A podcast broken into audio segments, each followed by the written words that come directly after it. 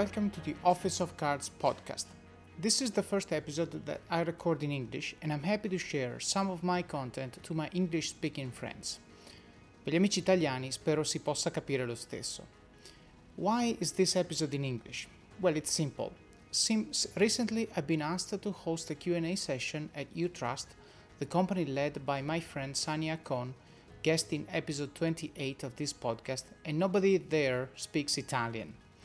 It's a great initiative that she champions where every Friday afternoon she invites speakers to share their stories. In order to craft content which is relevant to most, I asked them to collect a few questions ahead of time and then riff around them for about one hour. The recording was done on their side, so there are a couple of hiccups in my voice due to connection issues, but the content is clear enough for everyone to understand. I hope you guys, both my English speaking and Italian followers and my English only speaking friends, will enjoy this riff on leadership, startups, and data. Enjoy! So, um, I have the questions here. I also discussed with Sania some topics, but the questions that you sent me allow me to touch on the same topics. So I'll, I'll I have my, my notes in here and I'll try to follow them as, be- as best as I can. Um, so the first question, uh, and the first three questions are what I call generic questions uh, about companies and my experience around startups and productivity and employee happiness. Right. So first of all, let me just state a little bit about myself. Uh, I, I, I have a day job uh, as chief marketing and data officer for Telepass, which is a company for tolling payments. Uh, most of you guys live in Portugal, so I know because I've been there last year that in the southern part of Portugal, you have to pay the highway with a small device uh, when you pay like 50p, one euro, whatever per um, piece of uh, road. Uh, in Italy, we have the same, but it's not uh, like that. You just have a tolling station when you go on the highway and a tolling station when you leave the highway, and you pay depending on how long that was. Uh, my company is the, the the company that essentially does that. Everybody loves Via I can't imagine that. It's awesome. Uh, so, but I also, uh, on top of that, I'm an advisor and investor in a couple of startups, uh, mostly startups uh, that work in the data space, that operate on data products. Uh, and also, uh, I wrote a book and have a podcast. Uh, but the book is in English. You can buy that. Uh, the book, the podcast is in Italian, so it's an occasion for you to practice a little bit of Italian in case you're interested. Um, anyway, the questions the question that i want to start with is a question about mistakes that startups uh, can make and what um, what i would suggest they do right so of course startups can make basically every mistake that's on the book right uh, you can definitely have the examples that you have here about focusing or not focusing on people management uh, lack of focus on cash flow so running out of money before you actually do what you need to do uh, lack of customer validation, yes, definitely. Uh, but you can find a gazillion examples of those mistakes, and I don't want to talk about those. I want to talk about two examples that, in my opinion, are not advertised enough, and they happen quite often uh, in, in a lot of the companies that I've seen. So the first one is um, I don't remember who said it, but the, the quote is about uh, the change in processes, policies, and approaches when the startup reaches 10 people, 30 people, 100 people, 300, 1000, and so on. It's always 10, 1 and 3, 10, 30, 100, 300. Why these numbers? Because usually that means you are adding one layer of management, more or less. And so when you do that, the, the mistake that I see happen quite often in startups, but quite, quite, uh, quite honestly also on people, is the fact that when the organization changes, you don't take a moment to think about whether you should change also your ways of working, right? So I think that when the startup reaches a, a, a level in which you are adding management layers, so it's not it's no longer just about doing stuff. It's also about communication. It's also about keeping everyone on the same page. um, then it gets complicated and you can no longer just do what you always did but there's also something else that you need to do that you were not doing before and this is important that companies understand that uh, because if you have uh, very talented people each of which is working on different things and they're not on the same page their talent is a bit wasted. So i think uh, one of the one of the words of caution that i have for startups is understand where you are and every now and then detach from the day to day and think about whether your way of doing things is the best way. And this is also true for for individuals right? Essentially every now and then we all have habits human beings are creatures of habits and you end up doing some things your breakfast the way you dress the way you move whatever um, what you eat these things are the result of what you're used to and you never challenge these things uh, actively until you have to. And I think it's important for me to talk about these things during the, this situation that we're living in uh, with this coronavirus. A lot of people are changing their habits. And the thing is, they're changing their habits just in response of an external stimulus. What I'm trying to say is you can change your habits at all times. You do not need an external stimulus. You can do it essentially uh, anytime, as long as you have a reason why. So going back to the example to, for startups, you do it because you want the startup to grow well and you want people to be happy in it, and therefore you design it in a way that uh, that works, that makes people happy. But at the same time, um, you have to be cognizant of where you are and where you want to go as an individual. So that that is the first the first thing that I've that I've noticed in, in some startups, the capacity of reading the moment and, and of uh, changing things, even when they work, just because they, they work for what we were and not for what we are, for what we want to be. Uh, the second thing is uh, what I call the boring basics, right? When you join a startup, everyone wants to do the most exciting things, right? And we are changing the world, and you know our product is the best, and uh, in ten years we're going to be worth a billion dollars, and blah blah blah. That's great. If you want to get there, there's also a layer, a very unglorious layer of boring basics. And uh, what I mean by that is uh, what you were talking about in the example of this question, for example, people management, uh, like HR processes or uh, recruiting or um, accounting, right? Uh, or even the facility management. I mean, these things um, are often afterthoughts, and, and it's like somebody's half a day a week's job, not necessarily somebody's remit. And the thing is, um, if you invest in employee happiness and then you get talent in the company, it gets diluted if you don't allow these people to work without worry of the boring basics and make a company healthy. And you go back to the finance parts, the legal parts, compliance, regulation. This stuff is boring. It is boring, but it's necessary. And so I think it's very, very important that companies realize that the boring basics need to be done, need to be fixed, um, and someone needs to to take care of these things right? And also, I think it's very important for everyone in the company to respect the people that do this job. And I want to share an anecdote with you. I mean, the guys in my in, in the office next to mine in my company is the is the the general counsel of the company and he and I have a very interesting relationship because as a marketing person, I want to tell my customers, hey, this product is free. Even if it's not actually free, but it's kind of free, I want to say it's free. And he says, no, that's that's illegal. If you do that, they can sue us. And so I say, okay, uh, what if they sue us? Like, uh, is, is the cost of paying a bill smaller than the benefit of telling customers that it is free? Because if so, I'll just go.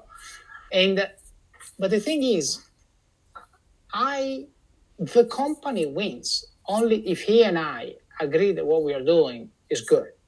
Whether that means I win or he wins, it doesn't really matter. What matters is that he and I have a relationship that is so good that even if I lose, I know that as a company, we're winning. And I stay friends with this guy so that next time we're going to have a very healthy debate without any um, like leftover from the previous debate, right? And I know that if I treat this guy with respect, he's to do whatever he can to allow me to do what I want to do, keeping me out of jail, right? So this is very important because, uh, again, when when you do your work in a especially in a startup you, you think a lot of people think that ah, my job is the most important. Like if i don't do what i do they're screwed. That is true. Still even if the job of the guy next to you seems tedious and completely boring in a startup where the number of employees is small rest assured that i'm pretty sure that the job of everyone is kind of needed. Uh, and so even if you don't understand it or you don't like it you have to respect what the guys next to you do and their contribution to the success of the company, even when the worker relationship makes it so that you have a, a, a, like a like a fight, a professional fight every day, right? Because of the nature of your work. So this is something else that I've seen happen uh, in a few companies, and I thought I would share that with you. Then you ask a question about uh, productivity for meetings in person and remotely. Um, I'm, I'm going to go very quick on this. Uh, and again, if you can understand a little bit of Italian, I have an entire two hour episode of, of uh, productivity tips and how to run successful meetings. I would say for a startup, uh, most importantly, I guess, preparation. Because uh, when you call a meeting, you are investing uh, a lot of the company's resources because you are taking the time of your people and the time is money to the company and they are not working when they are in a meeting so best thing you can do is use these resources wisely and therefore that means prepare prepare on what you need to present to the audience. So make sure that if you need to explain a problem that you have to gather input from people, you practice explaining this problem. It cannot be something you improvise and then it takes you half an hour to explain a problem. That is inefficient. Preparation also means use uh, knowledge sharing tools. One of the things that I've learned at Booking is that every time that there is a meeting, you share the topic uh, in whichever form. It could be a Google Doc, it could be a Google Slide, whatever, one day ahead of time so that people can comment on your document and you can make progress even before the meeting starts. And everyone can chime in with their own time availability because, again, you are a developer. I don't need to tell you that you don't want to be interrupted. When you are in the flow, you want to stay in the flow. You don't want people appear at your desk asking questions. So, what is the best way? you do a Google Doc, then it's in your inbox. It stays there until you are done with your flow, until the code is cleaned up, until it's in production. And then you say, okay, let me spend half an hour and take a look at this. And then you chime in, you give comments, ask questions. So whoever runs the meeting has already made progress even before the meeting started. This is incredibly efficient. And then during the meeting, you have to be good at timekeeping and following the agenda. Okay, so this is important. If the meeting is one hour, it is one hour, and that means if you if you know what the outcome of the meeting should be, if you feel like the discussion is going in a direction that doesn't take you where you need to be at the end of the meeting, you own the meeting. So you say, guys, sorry, we will talk about this on another occasion because otherwise I don't get what I need. The other thing that I say is if you don't belong, leave. So if you are in a meeting and you feel like you're wasting time, you are wasting time. so go, right? There's no hard feelings.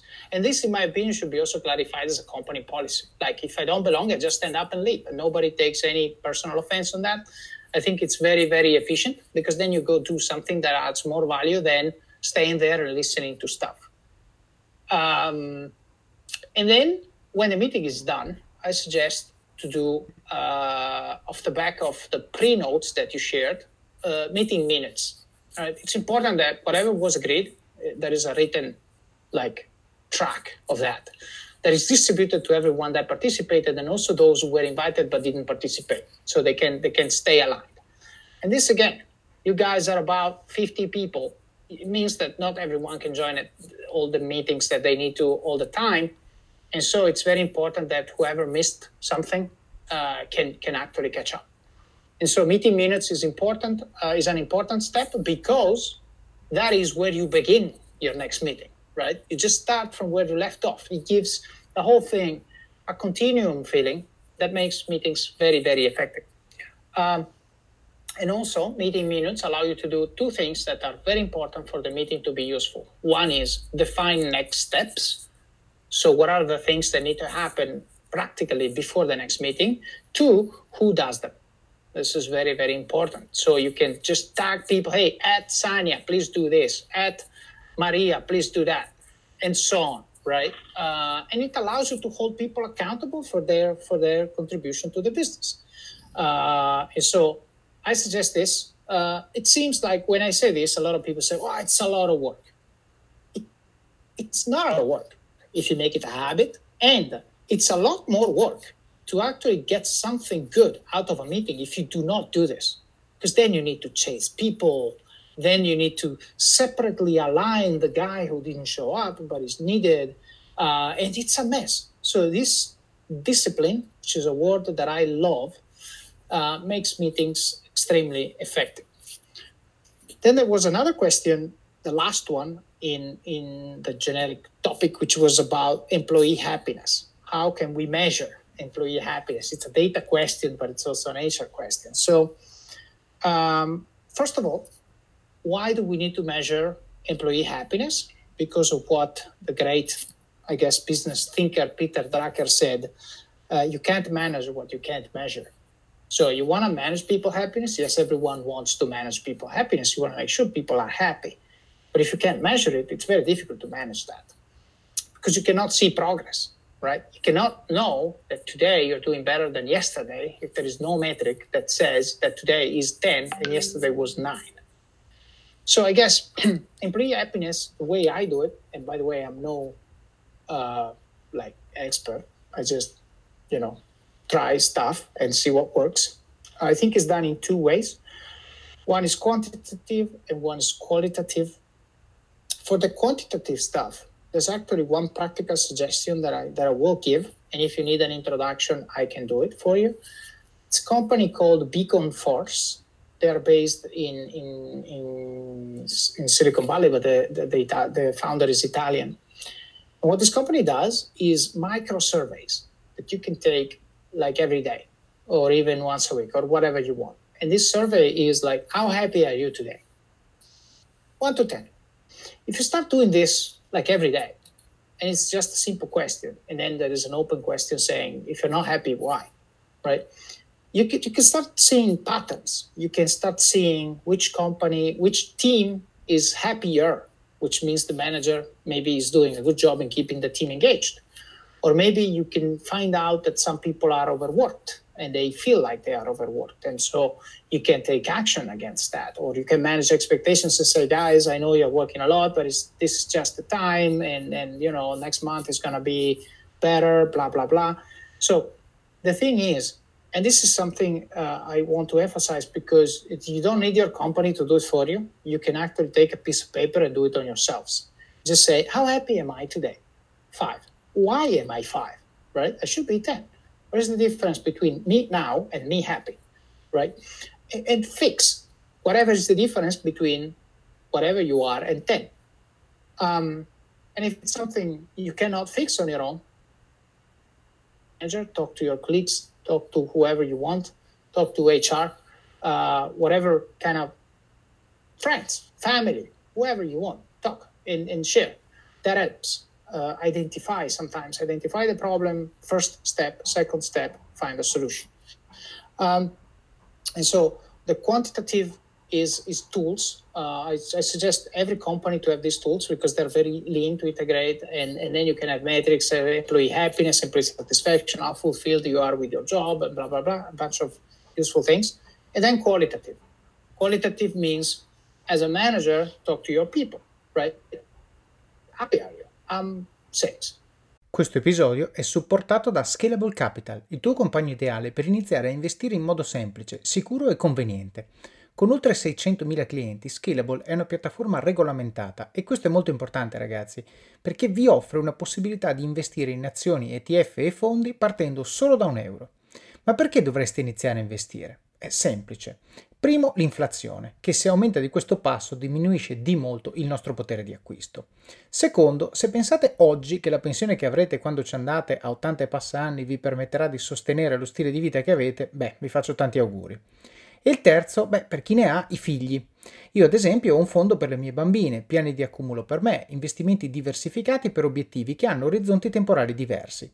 Con Scalable puoi dare forma ai tuoi obiettivi di investimento e sfruttare appieno il suo potenziale per far crescere i tuoi risparmi nel tempo.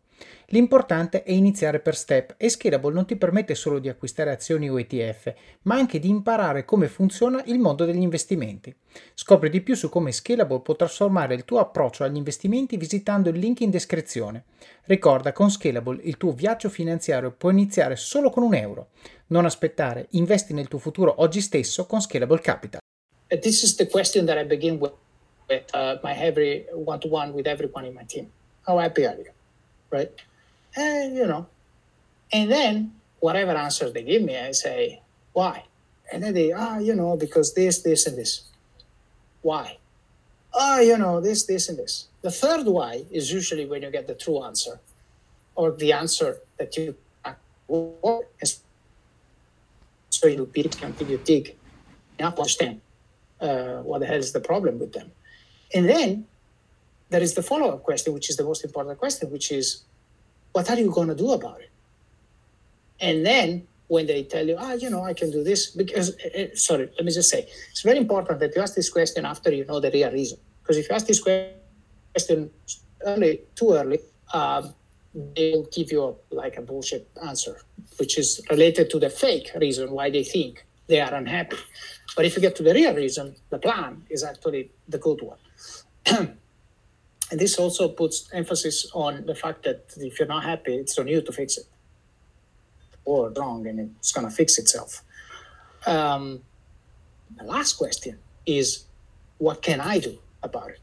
But it's only the last question because I'm not supposed to solve your problems, but I'm supposed to be here to help you solve your problems. That's the thing. So this is escalation, right? Which which mimics the steps, which is understanding of the problem, self-awareness, focusing on the solution that I can control, which is myself, and then focusing on the solution that I can influence, which is my boss, because I can ask him or her and say, hey, can you can you actually, you know, I, I can do this, but if you did that, that would be awesome. Okay, good. So you do your part, I do my part, and then you're happy. Then you are a 10. And and that that also not only makes the person happy, but it makes the person uh, connect to a feeling that is awesome, which is the feeling that there is someone that cares about my happiness. And that feeling is the reason why a lot of people find meaning in their lives.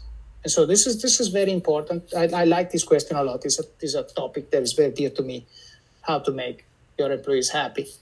Um, and there's a question about decision making distributed across the organization. Here, I'm making a, a, big assumption, which is I assume that distributed in this context means communicated.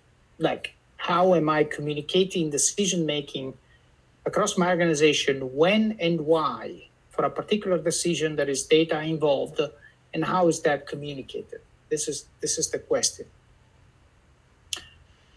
So here I'm going to say something that that is very dear to me. That I came, I actually was having a coaching session with a with a guy. I was coaching the guy, and I had this epiphany myself. So it's it's actually very very interesting how when you coach someone, sometimes you have to formalize your thoughts in a way that makes you understand stuff.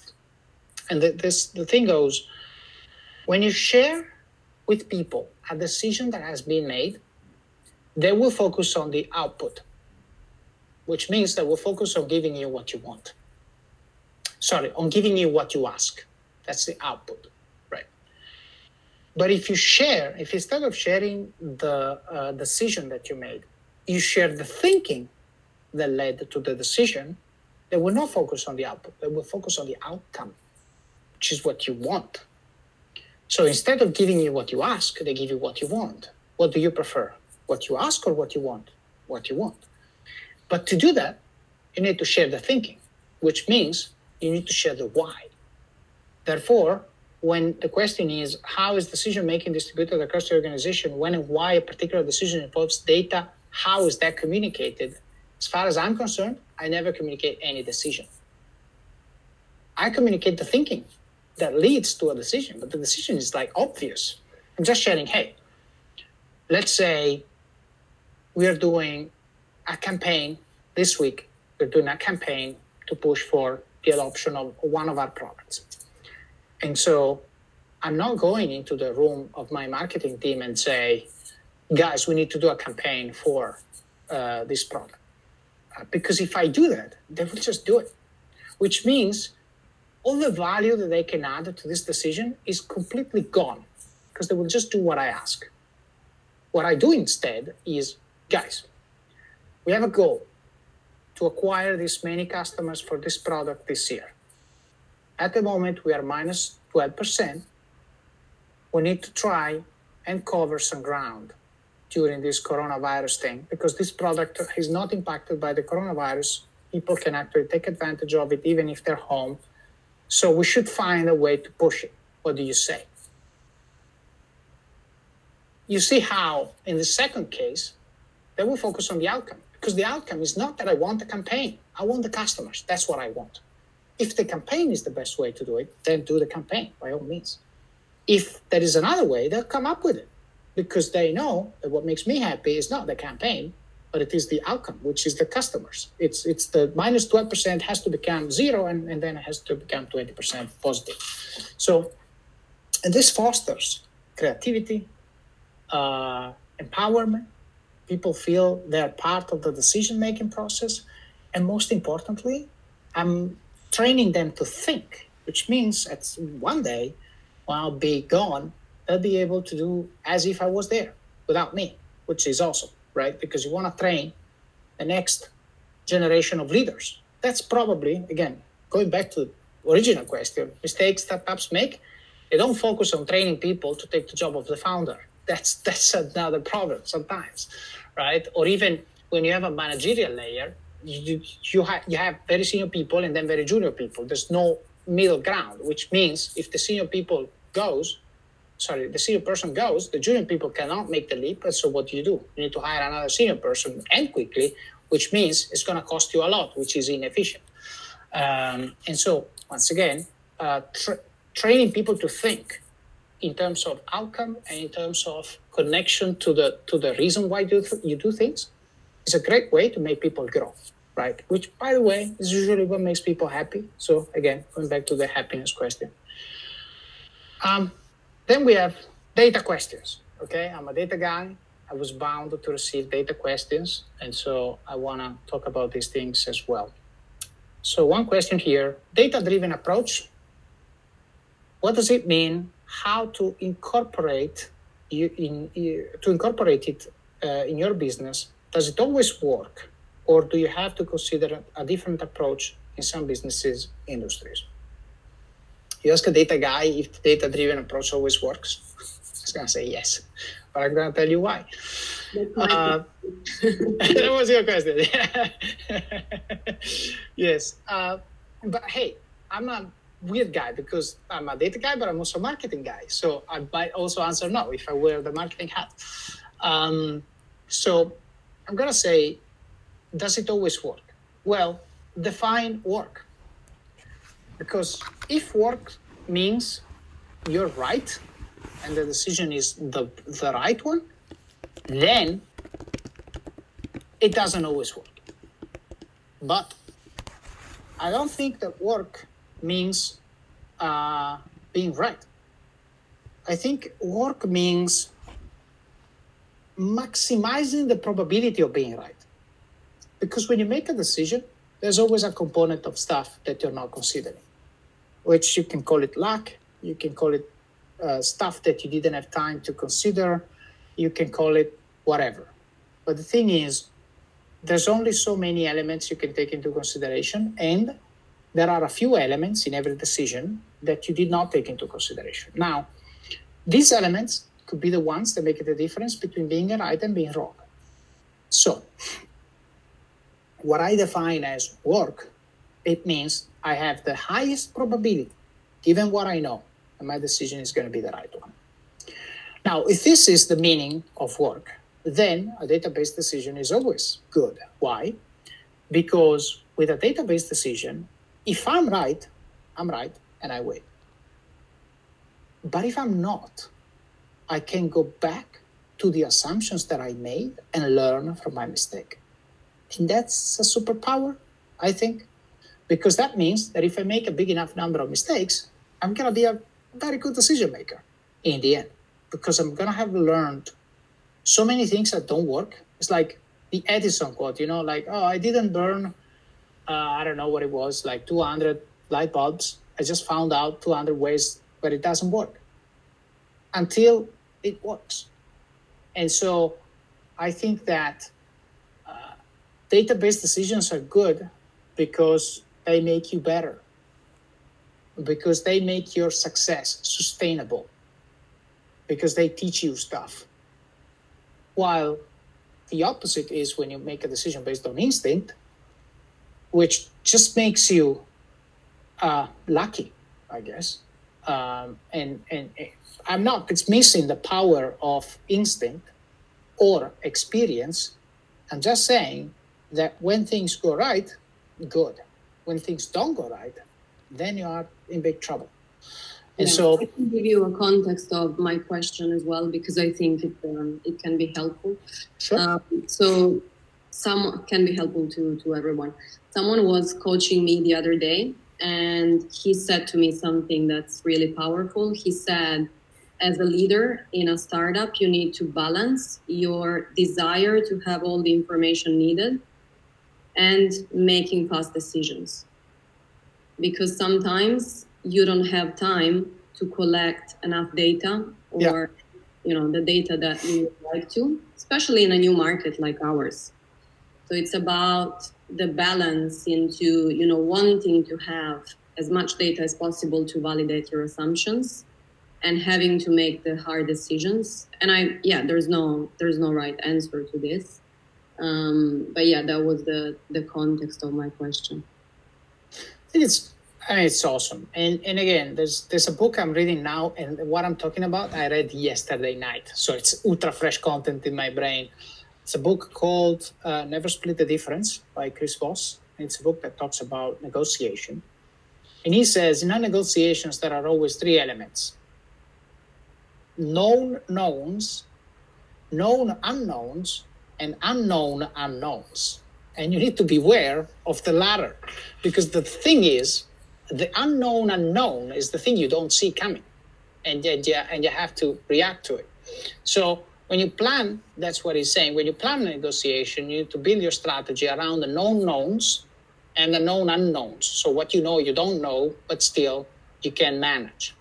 Uh, but then there's stuff you cannot predict, and you need to be able to read the signs uh, before the unknown unknown disrupts the negotiation. So I guess in this case, if you want to bring it back to data, what I've seen happen is companies that are so data driven when there's no data, they don't make any decision, which is what we call in my line of work, they call it analysis paralysis, which is as bad as as a decision based on wrong data, right? Because no decision means somebody else is making a decision, and in the meantime, you get killed. So I think you need to be able to distinguish between I'm not making a decision because I don't have data.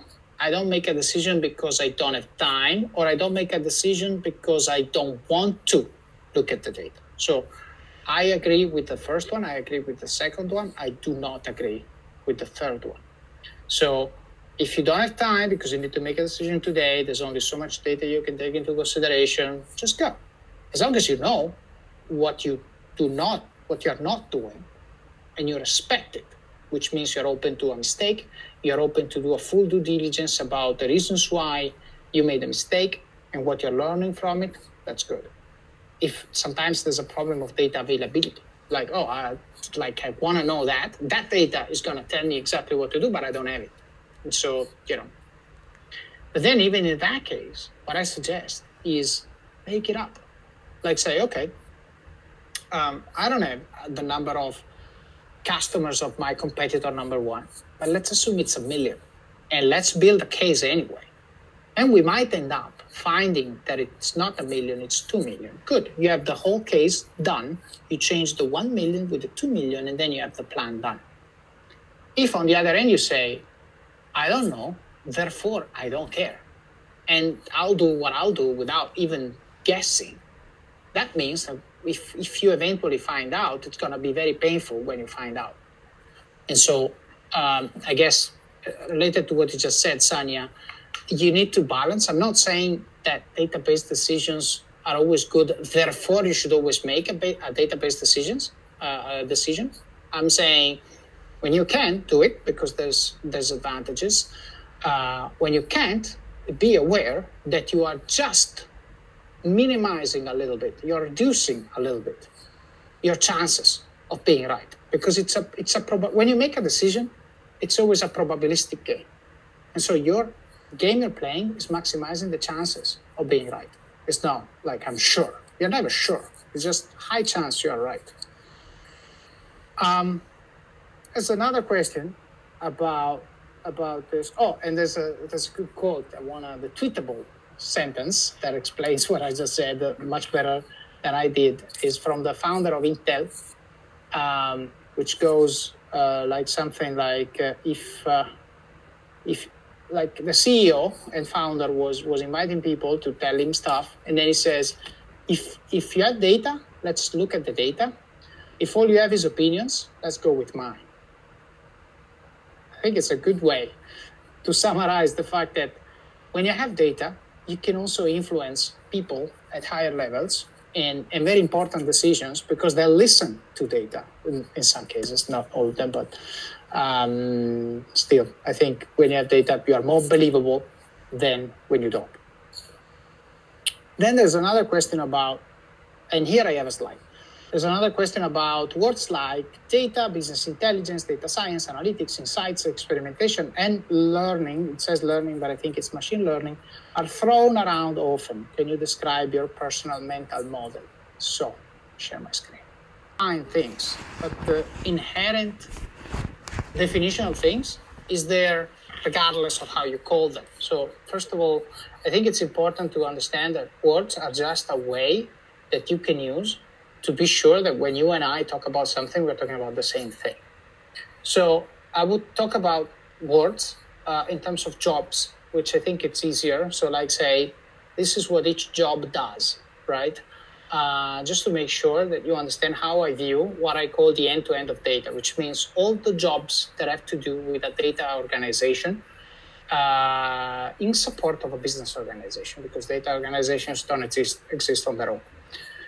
So, first of all, you have you have uh, some kind of digital product which is generating data, right? It's, it's an app. When people click on stuff, when people buy stuff, whatever, they are they are creating rows in some database, right? So the first block is called storage, which means whatever is happening must be recorded, okay? And so this is a very important step because sometimes people oversee tagging things properly, which means storing is not happening properly, which means retrieving is either difficult or impossible.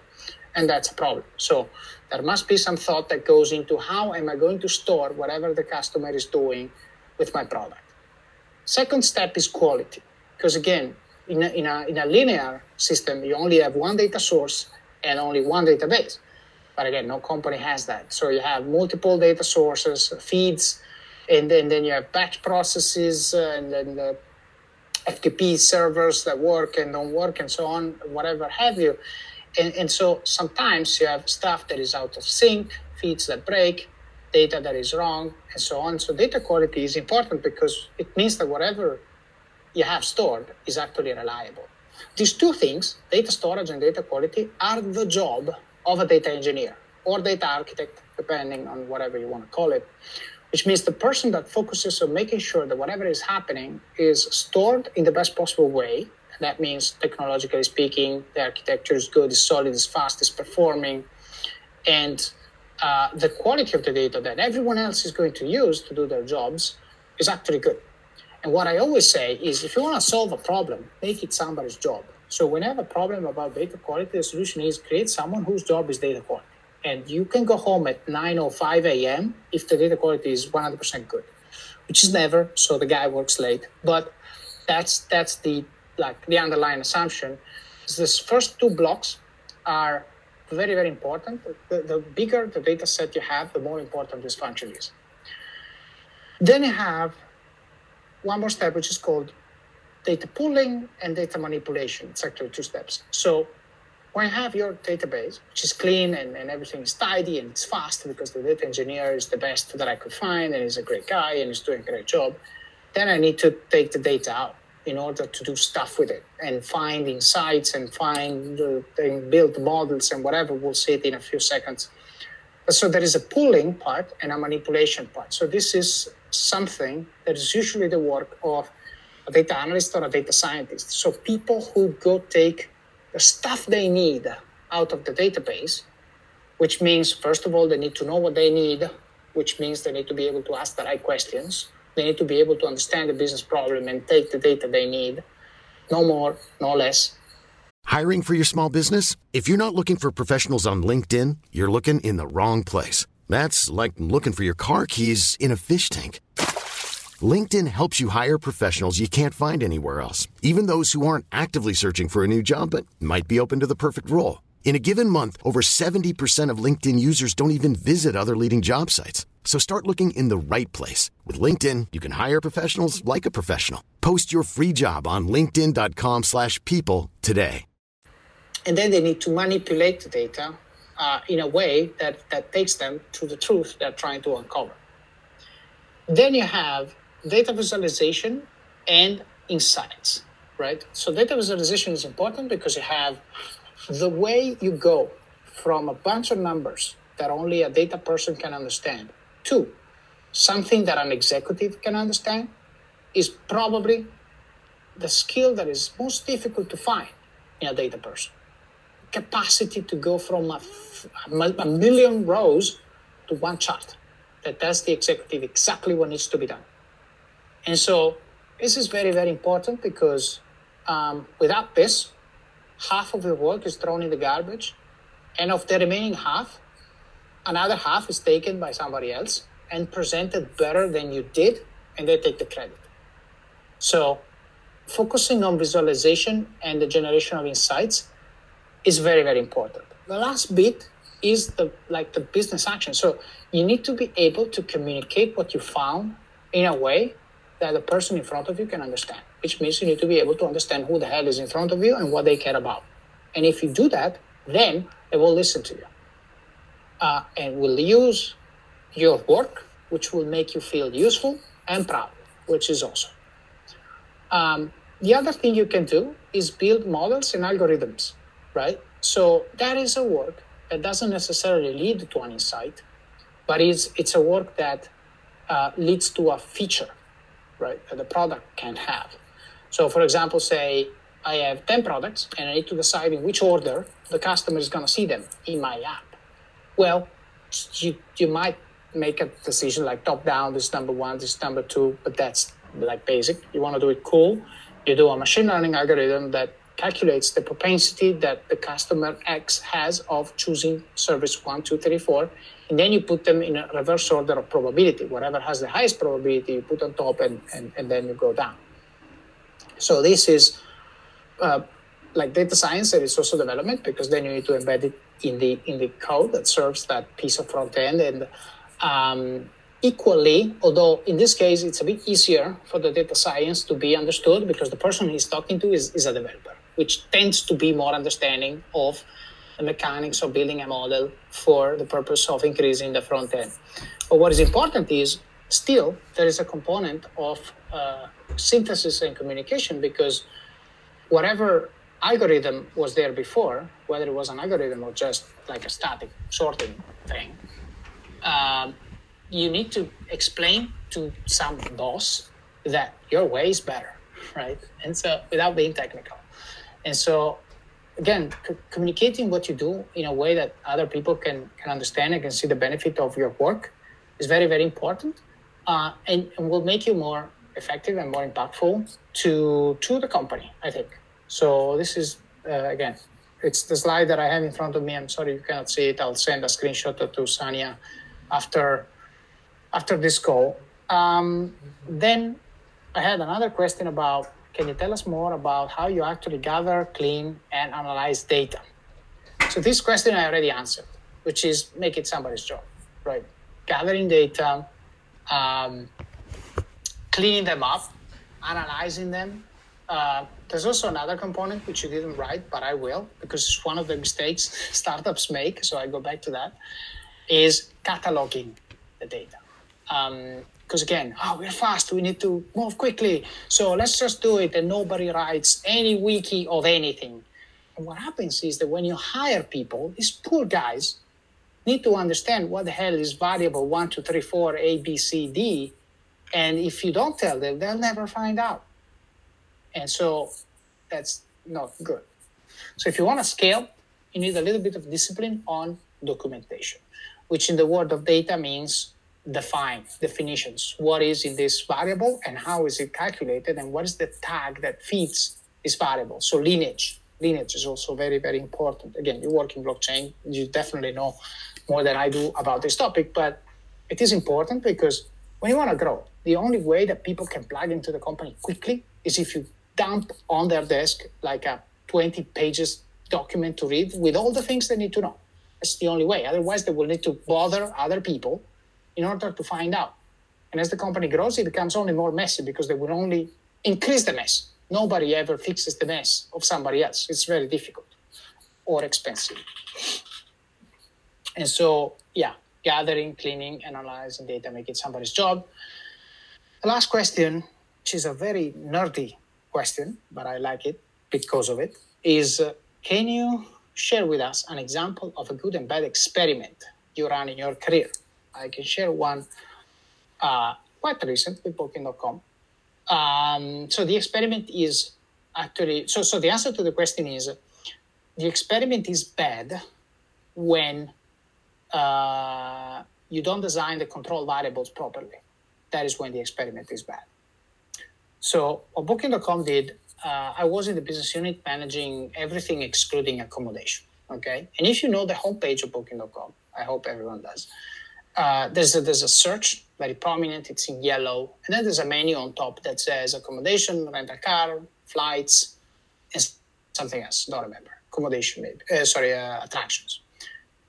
Uh, they they designed someone managing the homepage designed an experiment where instead of saying in this menu accommodation attractions, uh, rental cars, and um, flights, they added next to these words an icon. For accommodation, there was a, there was a hotel, rental cars, there was a car, flight, there was a plane, and attractions, there was like a like a London Eye kind of thing. Um, so they did this experiment, and and they and it ran for two weeks, and then they killed it why was it a bad experiment? Because the, the variable that they were controlling was whether more people were clicking on rental cars. For some reason, this was the variable. And so it didn't happen and they killed it. But the thing is, I was sitting on the on the side of those who were getting the clicks that rental cars were not clicking, which was flights. Flights was getting a million clicks, more than the average. And those clicks were becoming searches, and those searches were becoming bookings. That was awesome. Like we were making a lot of money. But whoever ran the experiment decided that the experiment did not work because according to the variable that is set, it wasn't working. And so what I'm what I'm saying here is you need to think about the dependencies of the experiments you run because sometimes it may not work on the variable that you picked, but it may very well be working on the variable that you didn't pick. And so um, I guess uh, this is a good way of, of capturing the essence of a good and bad experiment, especially when you have a service that has facets where the, the blanket is a bit short and when the click goes there, it doesn't go here. So if you're looking at the part that gets the click, they're super happy. If you look at the part that does not get the click, they are upset. But what you really need to think about is what does the customer really want? Because I'm not saying that the that they should have let it, they should have gone full on because flights was winning. That would be being selfish and therefore stupid. And I'm not that. I hope not. But you should think about what is the value of the customer going to flights instead of rental cars for the company, because maybe we're making more money. So someone should have checked. And so this is, I think, very uh, a very pragmatic experiment that I participated into that was not designed properly. Uh, that that drove to a conclusion that, in my opinion, was made too quickly uh, based off of the fact that the variable that they wanted to move was moving in the opposite direction that they wanted, and it was creating a problem to to them. Um, so that was the last question, actually, and I don't know if you have any more. And here we are after a session which I think was packed with good content. And I do not say that because it's me talking. I say that because I took time to prepare to think, to reflect on stuff that was in the back of my head but still was never fully able to clarify and formalize until I had to do it for other people. As some of you know, I'm a big fan of the theory that for people to be sure to have clarity over their own thoughts, feelings, and fears, the best way is to try and explain them to other people. So thanks Sania and UTrust for giving me this opportunity. If you're new to the podcast, and you may be, uh, because it's the first time in English, so hopefully other people than those who listen to me usually uh, are listening to this, you may want to hear a few ways to support it. The first one is by listening to it and talking about it to your friends, following it on social media, posting it on your news feeds on Facebook, Twitter, LinkedIn, maybe sharing one lesson, one thought, one habit that you came to change thanks to something you heard. You can find it almost everywhere podcasts can be found Apple Podcasts, Google Play, Spotify, Podbean. And if you listen to it and like it, leave a review. I read them all. The second one is with the book, Office of Cards. You can find it on Amazon in hardcover, softcover, and Kindle version. You can also find it on Apple Books, Nook, and other platforms for ebooks. If you do buy it, read it, and like it, please leave a review. They help platforms know that the book is good, that people like it, and they help other people choose it by reading how it helped you, perhaps making a career decision, changing a bad habit, or in any other way. The third one is by visiting the blog it.officeofcards.com slash podcasts and find the page of this episode. It contains content and links related to the episode and some referral links. The best way to help is by clicking the Amazon links and go shop as you always do. If you do click on these links, then add items to your cart and buy in the same navigation session, then Amazon shares a small fee with me and it costs you nothing.